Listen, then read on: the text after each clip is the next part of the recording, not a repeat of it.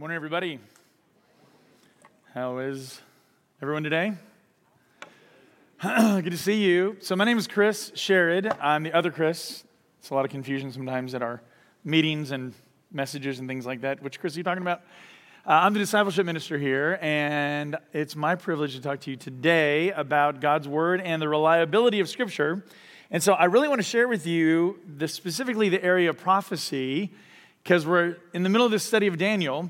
And the first six chapters we've been doing are about events that happened to Daniel.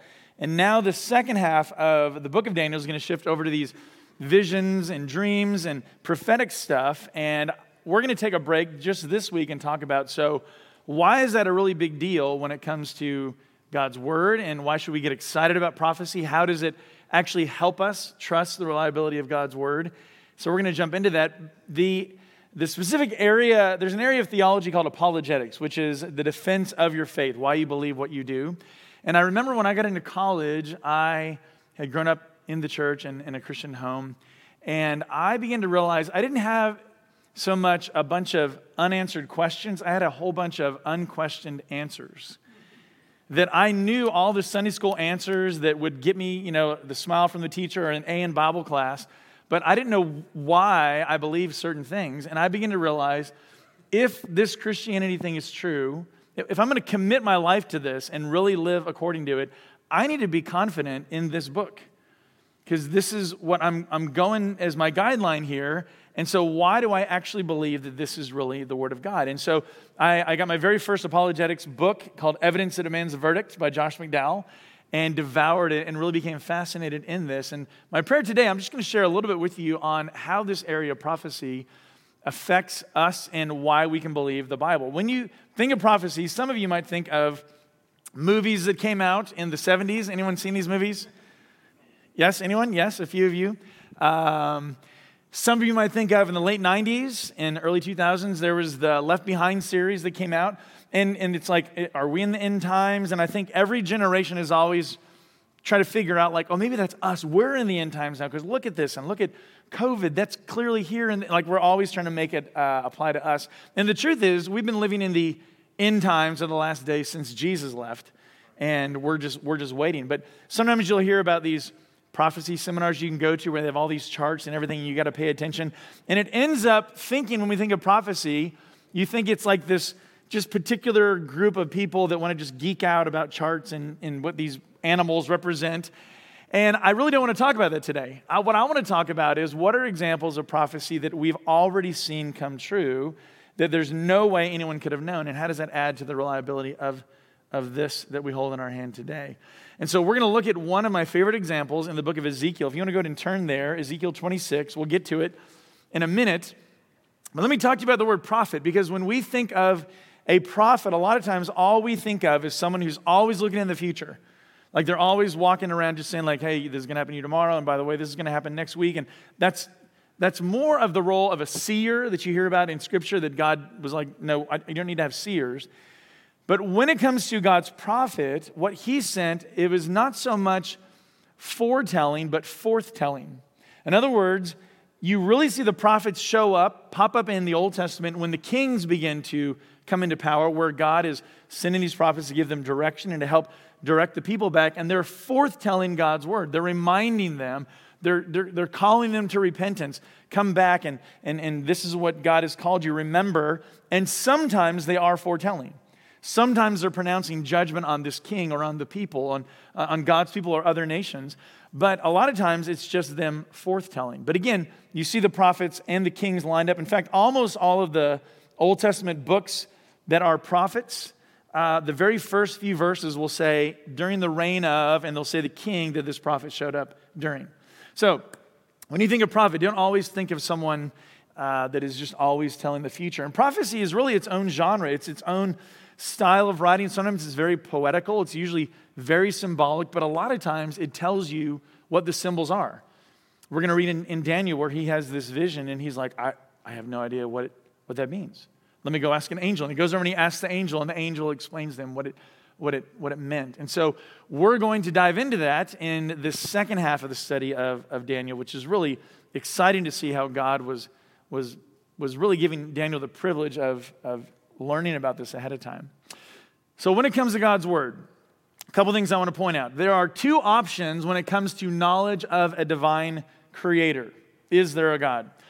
The first one is revelation. He speaks to us, He tells us, He, he lets us know, hey, this is what I'm like. Or the other option is speculation. We guess, we try to figure it out on our own. And the good news is, uh, God has revealed Himself to us. How important is God's word, though? Jesus, in his high priestly prayer in John 17, prayed for his people to be sanctified, and he said, Sanctify them by the truth. Your word is truth. And this is the, the, crucial thing to remember, you guys. If God has spoken, nothing else is more important, right? Like, this is a big deal if God has spoken. I tell my kids a lot you can't be close to God and far from his word. Like, th- this is the number one way that God has revealed himself to us. And because of that, Satan hates God's word, wants to dismiss it or distort it, those kinds of things. Very first recorded words of Satan did God really say? Like, he doesn't like the fact that we have access to the very words of God. So, in this area of God revealing himself to us, in apologetics, there's it's called general revelation, in kind of a general way you can figure out that there's a God, and He's revealed Himself through His creation, through the cosmos, through the incredible complexity of life and cells, even just the Cambrian explosion of the biological Big Bang, of all of a sudden in the fossil record, there's all of these major uh, types of organisms that we find. You can find evidence for God in all the incredible design and complexity and order that you see that there's a code that requires a coder or a design requires a, a designer. That's some of the ways God's revealed himself to us. He's also revealed himself to us in our conscience. Romans 2 says this that pretty much anybody is going to agree like I can tell you one of those people is not good one of those people is is is good. Mother Teresa was great, but Hitler was bad. Well, where does that come from if there's no God? If there's no God, we have no real standard. It's just my personal preference. I kind of like that she preferred to help people, he preferred to kill people. It's just what I'm, that's not what people think of. They're like, no, there really is a wrong that was done there. Well, Here's the argument if there's no God, there's no standard of right and wrong to differentiate. It's just personal opinion. So that's called the moral argument. And then you've got God's word being preserved, and you can look at this through archaeology. You can look at this through history, how God's word goes right along with what we discovered. The Dead Sea Scrolls are an example there. That's one of the caves where they found some that show that God's word has been preserved. The copies that we have, the manuscript evidence compared to any other ancient book is overwhelming that what you have today is what was written down. It's, it's incredible. That doesn't make the Bible supernatural yet. That just means we've got a book that's reliable, that's trustworthy, that's historically accurate. It goes along with archaeology. Do we think it's supernatural? Some of the reasons, we're going to look at this in a minute, that we can believe is because of what Jesus fulfilled. That you look at the, the, the Gospels and the recording and, and the amazing things that Jesus did and how he revealed the Father to us all of those arguments together kind of begin to make this strong case. Each of those strands of arguments can come together, and there's more than just those, to make the strong reason to believe that Christianity is true, that God has revealed himself, and that the Bible is reliable. And then we'll look at some examples in, in just a minute. But I think the number one conviction that we need to have as believers is this that the Bible is the inspired, infallible Word of God and the final authority for my life. And that second part is really crucial, right? Because now it comes down to what is governing my life. It's not just this book that's supposed to sit on the shelf if we believe it's living and active and, and it's supposed to be my plumb line and my conscience and my compass. It's my final authority. And when you think of this game, Jenga, this came out, I remember when I was a senior in high school, that you begin to take out different pieces that are easy, but eventually towards the end, you're taking out these bottom layers, and which is kind of the goal of the game, and eventually collapses. What we believe about Scripture is one of the foundational things that you cannot take away from. And so that's why it's of supreme importance that we really do believe the Bible is God's Word. And it's not blind faith, it's not just me wishing it to be true, it's not just true because there's more of us doing the believing. That's not the way faith works. That's not what God calls us to, to put our trust in. Biblical faith is trusting in what you have reason to believe is true, and God has revealed Himself to us. Um, every moral and social issue that we're dealing with today is going to come back to is there a God and has He spoken? Sometimes when my sons get themselves ready, my younger sons, They'll come out ready to go to church with a button up shirt and it's off a little bit. You guys ever have this happen? And you know exactly what happened. They got their first button wrong, and so every button after that is going to be wrong, right? This issue of is there a God and has he spoken? Is he the designer and the definer of reality? Is what everything's going to come back to. Well, how do you define marriage? Well, that depends. Is God the designer and definer of marriage? What about sexuality? Well, that depends. Is God the designer and definer of sexuality? Every major issue is going to come back to this, or we just become an echo of our culture, right? And so this is why it's of supreme importance. Is there a God and has He spoken to us? And um, this is the big question for today. Who gets to write the story of reality? Do you get to just make it up as you go and change whatever you want to change, or is there actually a standard we have to go by? On our church website, by the way, this is our statement of faith about the Bible. We believe the scriptures of the Old and New Testaments to be the Word of God, which never fails. It is our guide to faith and practice. And we have a, a series of verses there. I want to put these up on the screen just so you know this is where we're coming from. These are the basic assumptions that this church has, which is why everything that we do is going to be centered around the Bible. And I've titled them all with uh, the letter P, in case you're writing this down, you want to remember some of this stuff. The first one is the process. How did we get the Bible? Well, here's what 2 Peter chapter 1 says. Knowing this, first of all, that no prophecy of Scripture comes from someone's own interpretation. For no prophecy was ever produced by the will of man, but men spoke from God as they were carried along by the Holy Spirit. That word carried along is used in other places to describe like the wind driving a ship along. So, therefore, what that means is the Holy Spirit spoke through these writers in such a way that they wrote down word for word what God wanted them to say. Theologically, we call this verbal plenary inspiration. Verbal meaning all the words, plenary, all, and then was inspired by God, which we'll get to that word in just a minute. But this is a foundational belief that Protestants hold of sola scriptura. Scripture alone is our authority. The product and the purpose of God's word is in 2 Timothy 3, which is also listed on our website there. All scripture is breathed out by God. Anyone grew up learning all scripture is inspired by God? That version? That's good. It's just that we use that word inspired in different ways. Like that was an inspiring, you know, pep talk by the coach, inspiring movie, inspiring book. It literally is God breathed. It's one word in the Greek. It's breathed out by God. And the idea is the way God breathed life into Adam and he became this living soul, that that's what God's word is. It's God breathed. All scripture is breathed out by God and is profitable or useful for, and then he mentions four things teaching, for reproof, for correction, and for training. So the teaching part is you just need to grow in knowledge. It's, it's important to grow in knowledge. Knowledge is important. Your heart can't love what your mind doesn't know, right? So you get information. But then there's the rebuking part, which is where it's showing me where I'm wrong. But then the good news is there's the correcting part, which shows me how to make it right. And then the final purpose is to get me ready to do something with it, to train me so that I'm ready. It says, so that the man of God or woman of God may be complete, equipped for every good work. So that's the purpose of God's word. That's the result of this Holy Spirit breathing through uh, the prophets, the, the authors there. And the other thing, the other role of Scripture, especially the law, we mentioned this on there in Galatians 3, is it's a plumb line that God's word does show us the absolute standard of righteousness that God demands. And here's the deal about God's law it doesn't vindicate me, it just condemns me. It's a mirror that shows me that I'm crooked, but it doesn't help me.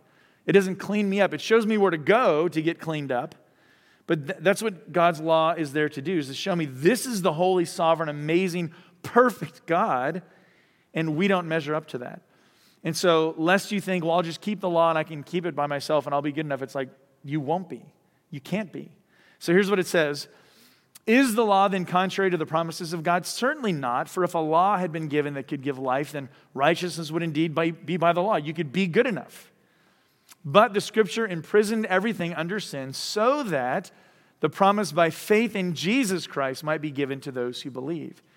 And he says, Now before faith came, we were held captive under the law, imprisoned until the coming faith would be revealed. So then the law was our guardian. Some versions say our tutor, our taskmaster, kind of like a, um, in, in Greek times when they would have a, a person that was helping take the kids, kind of their guardian that would lead them to school and make sure they're doing everything they should do.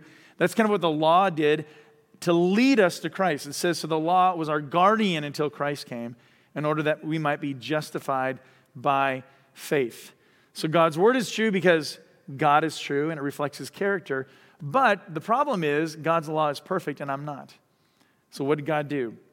The lawmaker became the law keeper so that he could pardon lawbreakers. That's the purpose of God's law. It's that plumb line for us.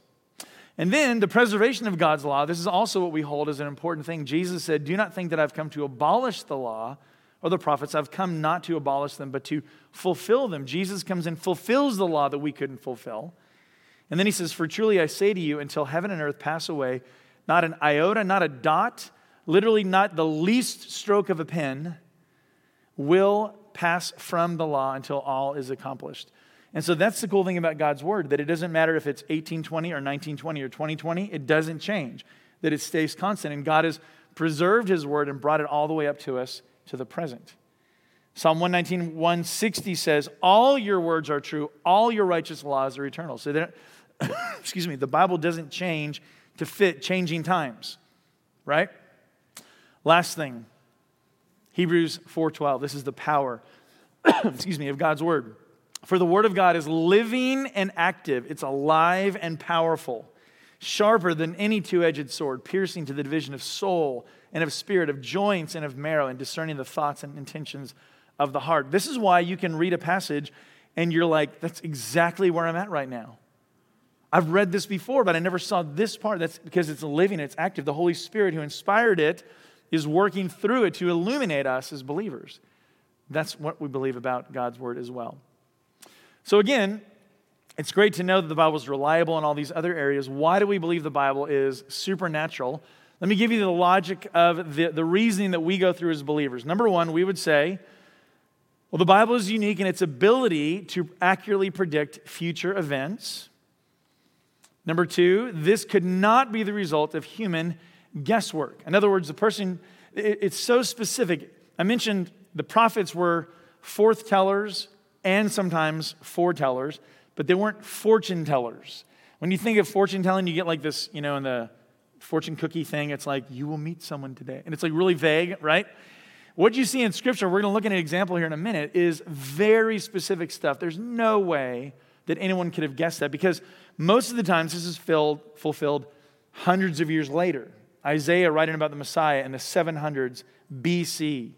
Okay? That's an example there of it's written way ahead of time. So the conclusion is therefore, only someone outside of time and history could do this.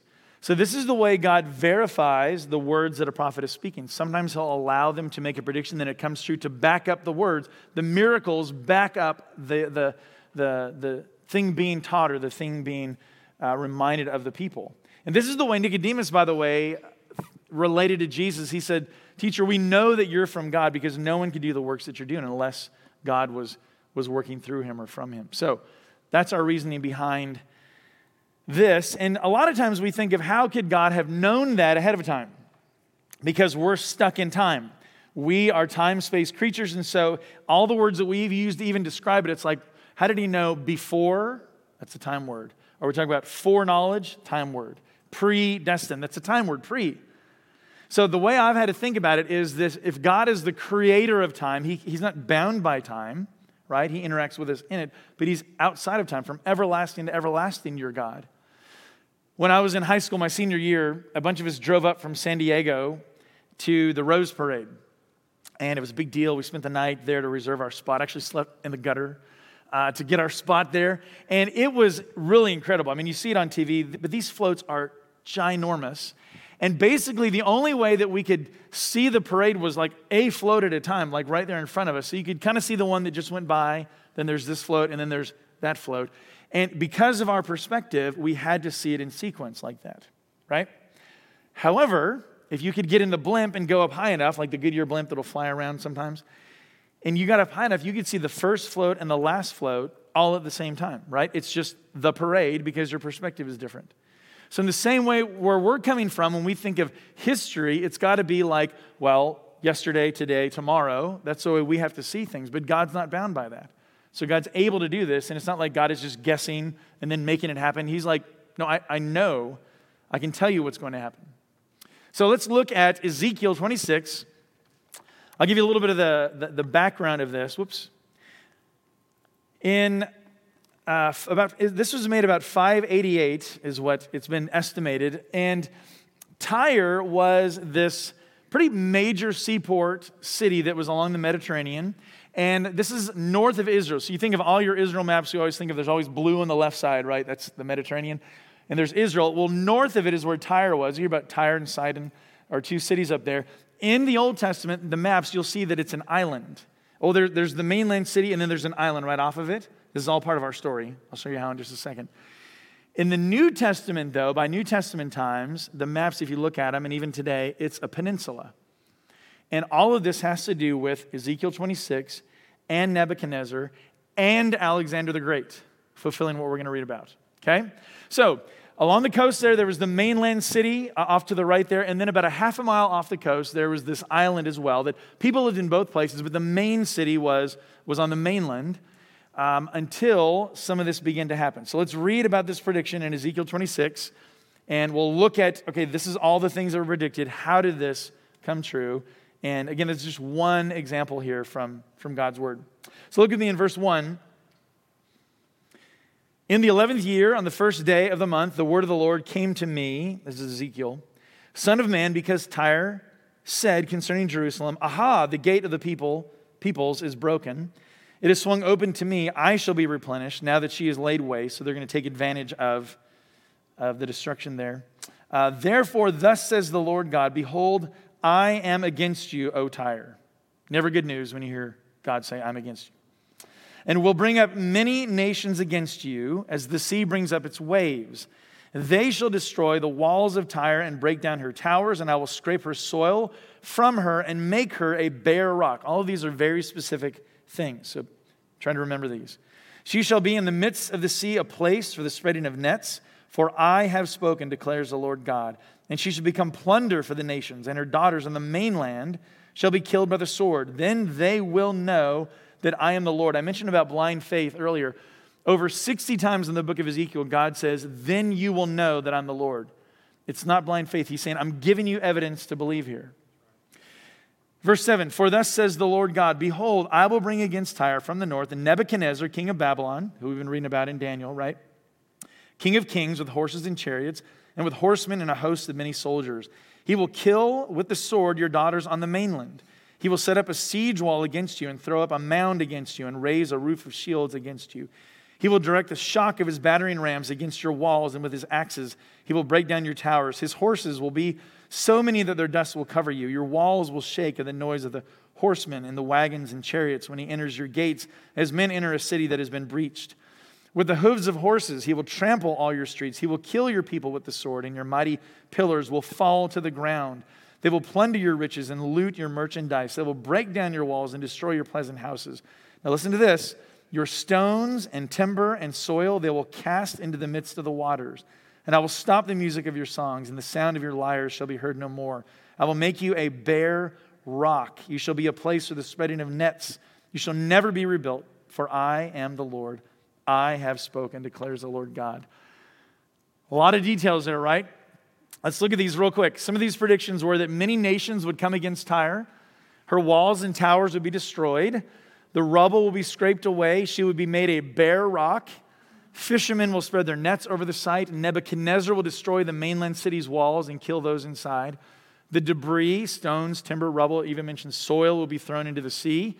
She will never be rebuilt, and she will never be found again. Does that make sense? We read those? So, how is this fulfilled? Well, this is what's crazy. Not long after this was predicted by Ezekiel, Nebuchadnezzar did attack the city. So, let's look at how this played out. The mainland city was destroyed by Nebuchadnezzar in 573 BC. Again, it was about 588 that a prediction was made. After a 13 year siege, 13 years, he laid siege to the mainland city. Now, it took so long because he didn't have a navy and the people had access to get about a half a mile out to this island. And most of the people actually escaped to that island and fortified kind of a new Tyre there. Nebuchadnezzar eventually comes in and he breaks down the walls, kills everybody inside. The towers are crumbled down and stuff. But it's this rubble, it's not a bare rock. And so it sounds like, okay, did this actually happen? The Nebuchadnezzar part happened, but it, it, it seemed like it's okay, so when is the rest of this going to happen? Well, over 100 years later, in 332 BC, Alexander the Great tore down the walls of Old Tyre and scraped the site clean to build a causeway to the island, a bridge out to the island, leaving a bare rock behind, throwing stones, timber, and rubble into the sea for this 200 foot wide bridge that, that he wanted to get out to the people. So, this is Alexander's taking over. He's defeating the Persians, and he was going down the coast there, making sure that all of these Phoenician cities were subject to him, and you're on my side, right? And he got to Tyre, and he didn't have a navy, and they were like, No, we're good. Just keep, we're good. And he was like, No, no, I want to make sure. And, and they wouldn't submit to him. And so they learned the hard way that he was called Alexander the Great for a reason. And he gets his, his engineers together and they begin to take all of this rubble and throw it into the sea. It was kind of shallow ish in between the mainland and this island. And they began to build this bridge, 200 feet wide, half a mile out. Now it got deeper as they went, so they began to have to scrape even more things clean. And basically, it became this bare rock because they used all of the towers, all of the walls that had been broken down to make this, this, this, out, uh, this bridge out to the sea. And it was this phenomenal, you can, you can read about it in, in history books, you can Google it. Some people say it's his greatest military accomplishment ever. All of this, him not realizing he's fulfilling what Ezekiel predicted would happen. I'll show you on a map here what happens. So many nations did come against Tyre due to Alexander's siege. Nine different countries contributed to this naval assault. He he had to kind of round up other people that he had conquered and say, hey, I need you to help protect kind of the building project because the people of Tyre were watching this thing going like, okay, I think we're in trouble. So they'd send out these little raiding parties and attack the people there and try to burn it up. So they begin to build like these guard towers along this bridge. It was really this big deal. It took six months, okay? And different countries were called in to help protect this, uh, this building project. Today, fishermen do spread their nets there to dry. Uh, the original ancient city was never rebuilt. It was so scraped bare, and now the main city uh, was kind of the focus there. That was used during different battles through the centuries. But what's interesting is the actual site of the mainland city is uncertain because they did such a thorough job of using every last rock that they could find. So here's what it looked like. We got the mainland city there I showed you. Uh, Alexander began to build this out into the water there. And eventually, I've got to show you a little pointer here. Uh, eventually, he had some ships that were able to breach the wall right here. I think they rammed into it. So they got in here and over there, and they ended up um, conquering those people as well and enslaving them. But because of erosion, you can see the present coastline that happened because of Alexander's bridge that he made there. And this is actually what it looks like today. All of that going back to what Ezekiel 26 said that they were going to be throwing all these stones and timber and rubble and scraping it bare. And eventually, over time, it created this peninsula. Now, here's what's cool. One guy calculated that the chance of these predictions coming true is estimated at 1 in 75 million, and yet they came true in this shocking detail. Now, skeptics, of course, who don't accept that there could be anything supernatural said, oh, that was written after it happened, so he's just making it look like no, we have copies in stone of the book of Ezekiel from 500 and 600 BC before Alexander the Great did all this to fulfill it. So the only explanation is this was exactly what God said was going to happen. And I love, again, that these two world powers ended up fulfilling it without even realizing what they were doing. So, cool story there.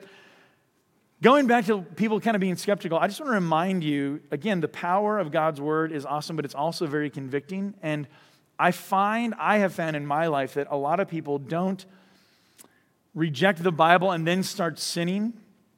They start sinning and then they start rejecting the Bible. They start having these doubts all of a sudden because I, I want to live this way, but the Bible's saying something different, and I, I know I can't do both, and so I, I'm going to water them down. Way back, actually in the 1800s, a guy named J.C. Ryle said this Be very sure of this people never reject the Bible because they cannot understand it they understand it only too well. They understand that it condemns their own behavior. They understand that it witnesses against their own sins and summons them to judgment. So it's not that you can't understand it, it's that, oh no, you know exactly what it's telling you. It's pretty clear. So, let me give you one other example. We're not going to look this up, but related to Jesus, there are over 60 major prophecies concerning the Messiah that Jesus fulfilled. I'll show you how big that number is in, in just a minute. Uh, basically, it's been estimated, another guy said about if 48 of them were fulfilled, it's like the chances are 1 in 10 to the 157th. That's like 1 followed by 157 zeros, okay? That's such a big number. And so, for perspective, scientists currently estimate that there are between 10 to the 78th to 10 to the 82nd atoms in the known universe. And this number is 10 to the 157th. So the number is really, really big. But, excuse me, let me give you an example. The Old Testament states that the Messiah would be born of a virgin. So this is from Isaiah in the 700s BC. Of the line of Abraham, Isaac, Judah, Jesse, and David, it gets more and more specific.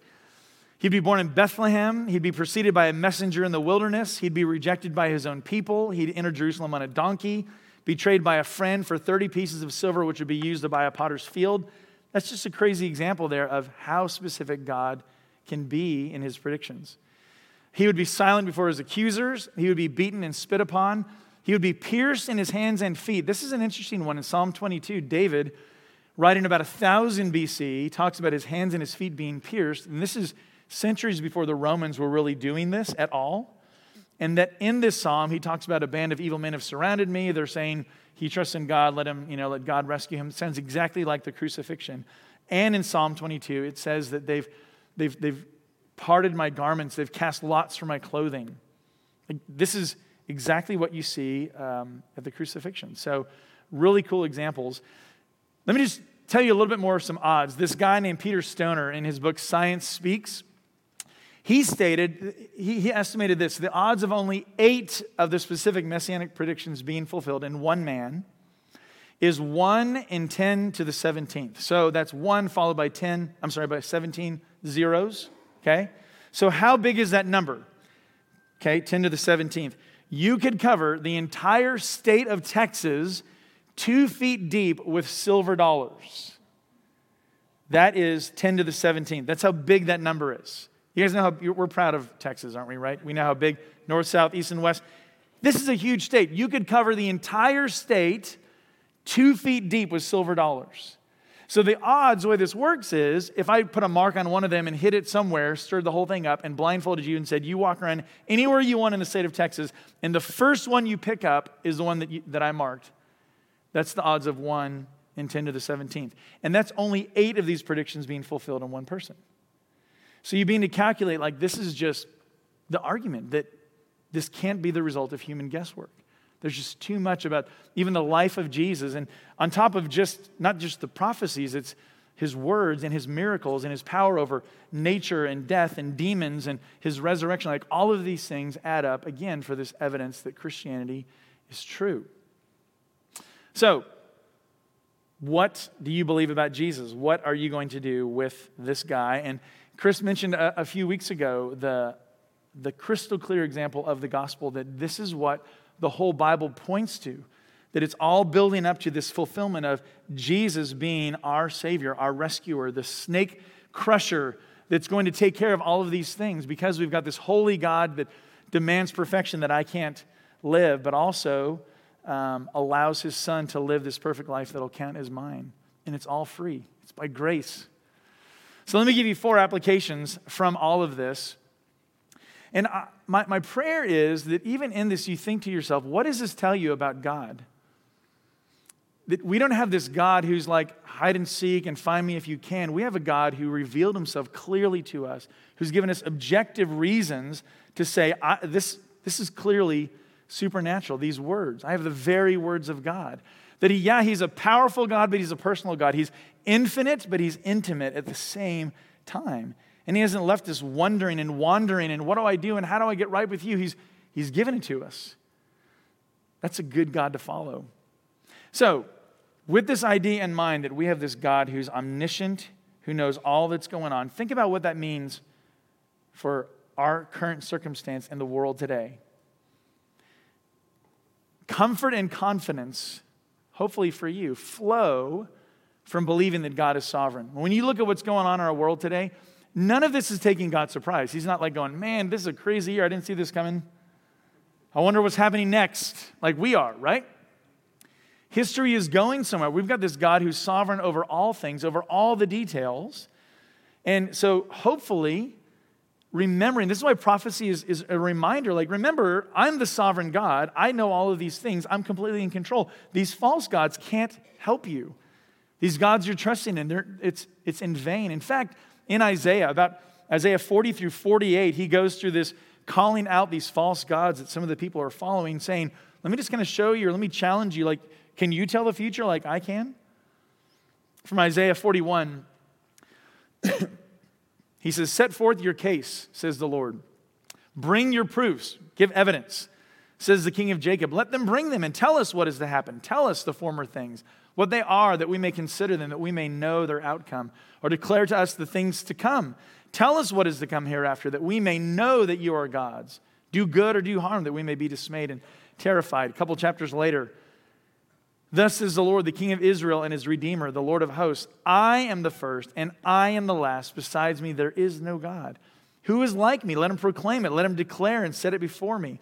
Since I appointed an ancient people, let them declare what is to come and what will happen. And then listen to this. He says, Fear not, nor be afraid. Have I not told you from of old and declared it?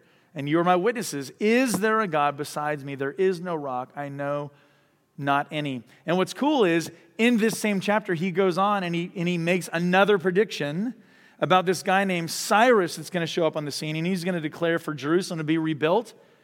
All of this taking place, this, this declaration, before Cyrus was even born. While Jerusalem was still standing, he said, Someone's going to come and make this declaration. So, again, even in the midst of comforting his people, he's like, Oh, yeah, let me throw this in here again so that you know I'm the Lord God.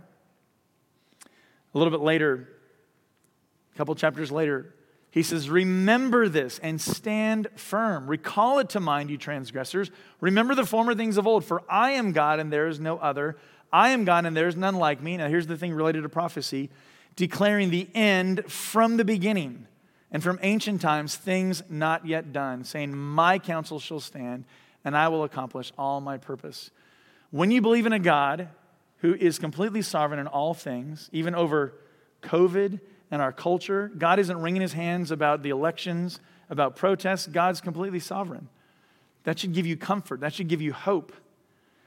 And, and hope is faith looking forward, it's confident expectation. I can know peace without knowing what's next because of this God that, that knows all things. Second application, just a reminder about God's word. You can know the word of God and still not know the God of the word. Don't make that mistake. The Pharisees that Jesus was the most frustrated with knew the Word of God, but they didn't know the God of the Word. They didn't know His heart. And so it's not a matter of just knowing stuff. It's not just information, it's transformation, it's letting you change you from the inside out. And really, to know it and then not to do it means you really don't know it at all. You don't know it the way God wants you to know it. A.W. Tozer said this Theological truth is useless until it is obeyed. The purpose behind all doctrine is to secure moral action. You do something with it. It doesn't just increase your knowledge, and again, knowledge is good, but it changes your life. That's why God's given us His Word. Third question is just a little challenge here. Really, what do you believe about God's Word? God's revelation. Do you really believe you have in your hands the very words of God? Can you sit down with your family and you're about to read and say, Listen, you guys, God's about to speak. Listen, we have the very words of God. Do you really believe that? What do you believe about Jesus? Um, like I mentioned before, if God has spoken, nothing is more important. Some people don't like God's word, and honestly, if I had to pick a book to follow, I wouldn't pick the, the Bible because it makes me feel good. It steps on my toes all the time. It convicts me. It shows me where I'm wrong, how I'm not being loving enough or forgiving enough, for how selfish I am. It shows me those things. And a lot of people don't like the Bible because there's controversies in it and things that go against what our culture is saying. But Tim Keller offers this insight that I like. He said to stay away from Christianity because part of the Bible is offensive, assumes if there is a God, he wouldn't have any views that upset you. Well, yeah, if there's really a God who knows all things and is completely good, he's probably going to have some things to say in here that, that I'm uncomfortable with or that are going to be different than what the culture says. So again, I'm back to you. Am I just going to be an echo of the culture or am I going to line my life up with God's word? And if you've got this God that you're following who agrees with everything you're doing and everything that you say, it might not be the real God. It might just be this idealized version of yourself that you're following. Last application. What will you do with the very words of God that have been preserved down through the centuries for you to have now? God has preserved his word through all these centuries so that today, in 2020, you can have a copy of it. So, what are you going to do with it? And you guys know we make time for what's important to us, don't we? It's not that you don't have time. We make time, whatever's important to us. So, another quote from A.W. Tozer. He says this The man who would know God must give time to him. He must count no time as wasted, which he spent in the cultivation of this acquaintance. Isaiah 66 2 says, This is the one I esteem. This is God speaking. He who is humble and contrite in spirit and who trembles at my word. This is a big deal if God's spoken. I want to give you a minute to pray, and as John is going to be playing and we'll be singing even at the end, it's a time of reflection.